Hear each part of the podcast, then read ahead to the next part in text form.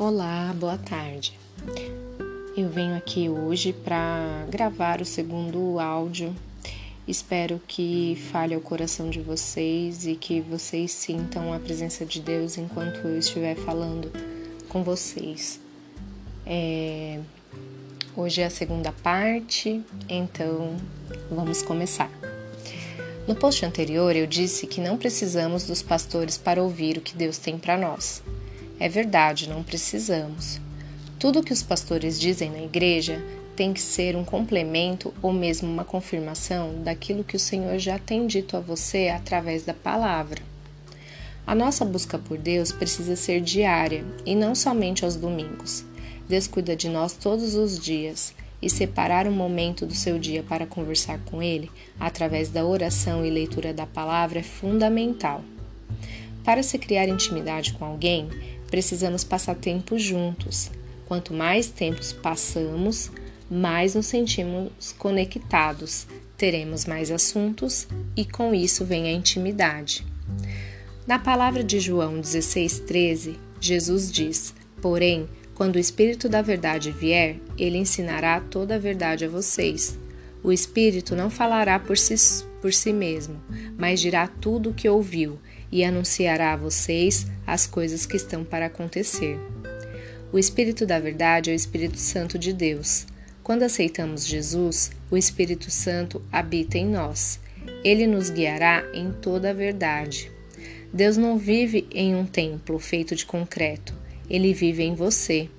Por isso, quando lemos a palavra, ela se torna viva. Quando lemos a palavra e algo chama a nossa atenção, é aí que devemos parar e analisar com calma o que estamos lendo. Pois é assim que Deus se comunica conosco. Retiramos aquilo que nos chamou a atenção e aplicamos no nosso dia a dia.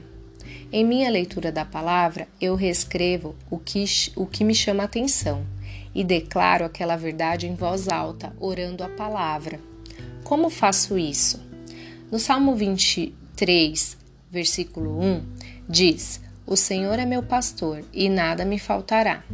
Senhor, obrigada porque o Senhor é meu pastor e de nada sinto falta.